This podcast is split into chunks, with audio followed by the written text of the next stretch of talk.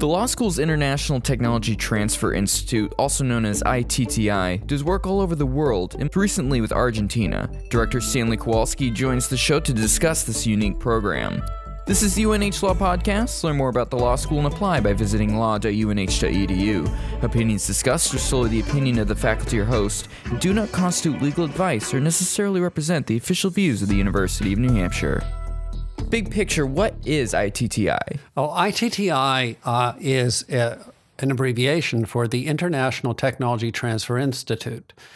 Uh, that's the program which I direct here at the University of New Hampshire School of Law, UNH Law. And it is also a clinical program where students work with us on projects.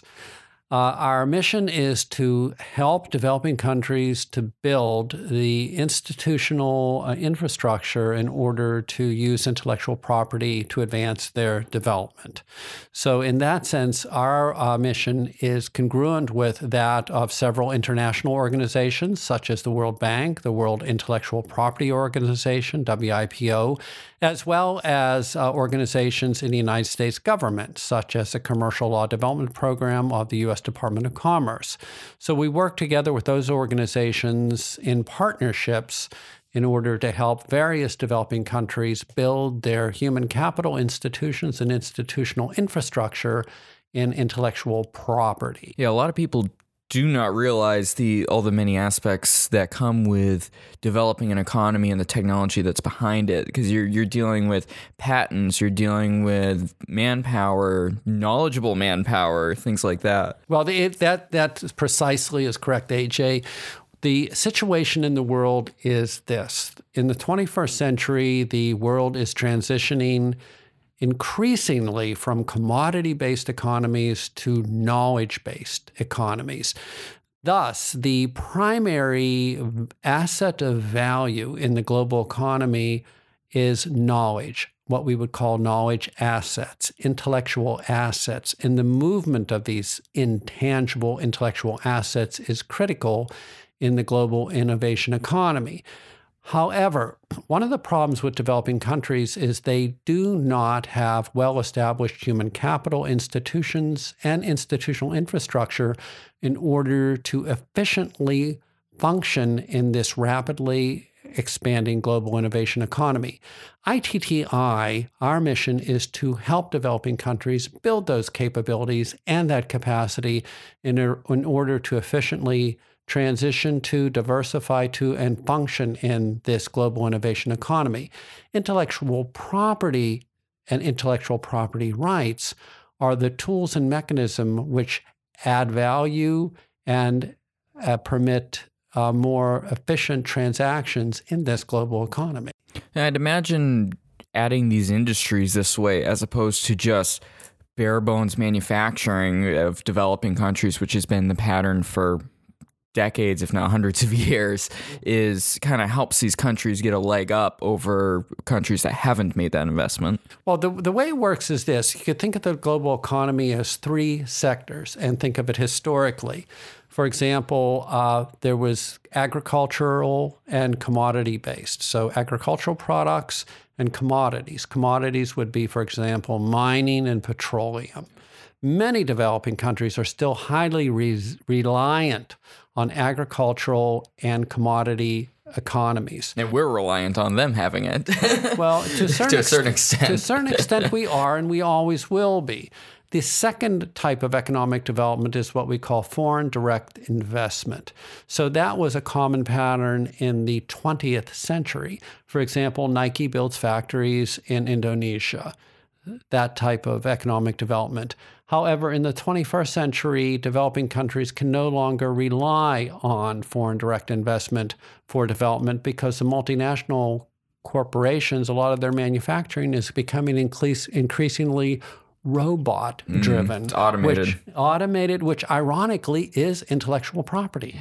Uh, so a lot of the companies now, a lot of excuse me, a lot of the countries around the world now need to recognize this and then begin to invest in once again their human capital and institutions in order to transition to a knowledge-based economic development, which would be building innovation ecosystems, which ergo requires capability and intellectual property, which takes us back to the mission of ITTI. And I'd imagine once they get rolling with it, it offers them a lot more independence as time goes on, that they're not reliant on the first world nations to uh, develop their programs because their government will eventually become self sufficient. The uh, well, there's the ideal and the real. Yeah. Uh, so then you express the ideal. Yes. the real. The real is otherwise. The real involves a tremendous amount of education and advocacy. So and it's mixed together.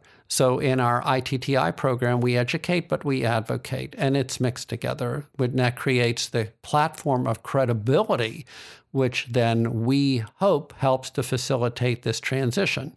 Uh, for example, I was recently in Argentina working with the World Intellectual Property Organization, WIPO, on a new Master of Intellectual Property and Innovation program for Latin America.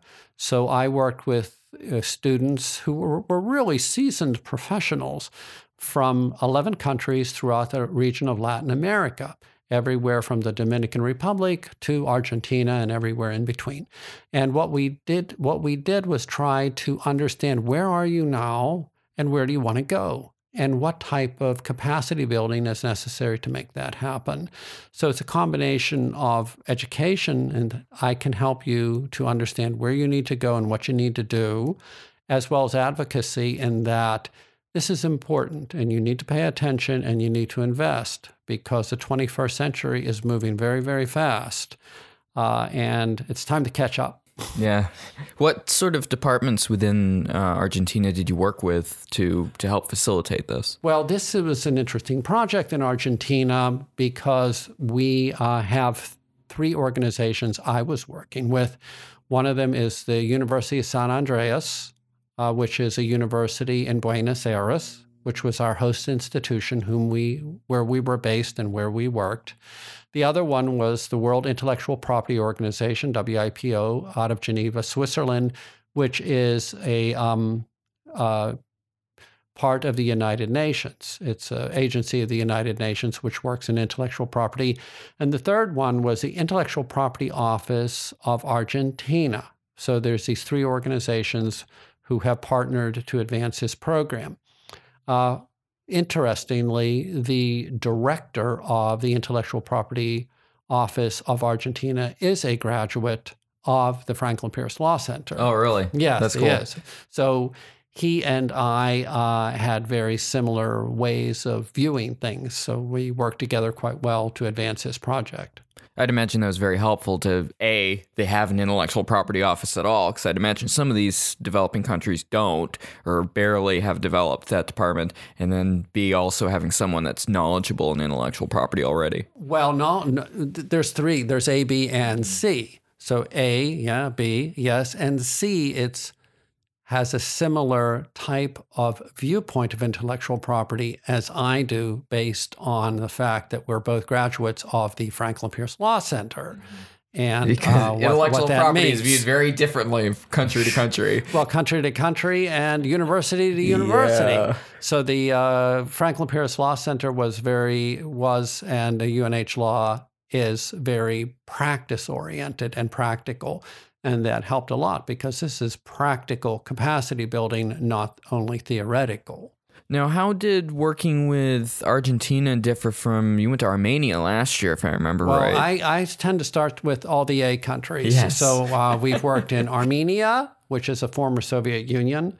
We've worked in uh, Algeria, which is North Africa, and we worked in Argentina, which is. South America. So we're heading towards Zimbabwe yes. at some point in time. Well, actually, I did work in Zimbabwe with WIPO. So every country presents different challenges, which are unique, but there's a similarity across the board, across the world. And the similarity is this the similarity is that many, if not most of these countries, are still in a 20th century paradigm of economic uh, an economic system based on the 20th century, which can be primarily commodity or it may be manufacturing, but it's still not uh, knowledge based, innovation driven. And once again, to make that transition, intellectual property is critical because we're looking at a global innovation market where innovation moves in multiple directions. That's called open innovation. And intellectual property and technology transfer and capability in these areas is crucial to accelerate development. Mm-hmm. And what we do is, once again, is advocate and educate to help developing countries move in that direction. Uh, what were some of the specific things that Argentina was looking at doing? Well, in Argentina, it wasn't Argentina alone. Once again, it was a WIPO project, uh, what we call the MIPI, Master of Intellectual Property Innovation, to build capacity throughout Latin America. It's based in Argentina, but the students were from 11 countries throughout the region. And what we, our first step is to help the students who are basically intellectual property professionals already to uh, take on a new paradigm, a new way of looking at intellectual property as, in fact, a tool for development, a tool for building economies, a tool for advancing diversification. And that's the primary first step. Then they take this back, this message back to their countries or respective countries, and they advocate and they educate in order to get buy in from their com- co- countries to invest in this sort of development model. In other words, to begin to transition from commodity based systems more to innovation driven, knowledge based economies. Now, with your students you have here, as you mentioned, it's a clinical program ultimately, also. Uh, what sort of work do the students do that work with you? The students here in the clinical program are critical in the success of our ITTI programs. And the best way to illustrate that is with examples. For example, when I went to um, Algeria last April, students prepared patent landscape uh, analysis. And a patent landscape is looking at a field of technology and determining what the patents are in that field.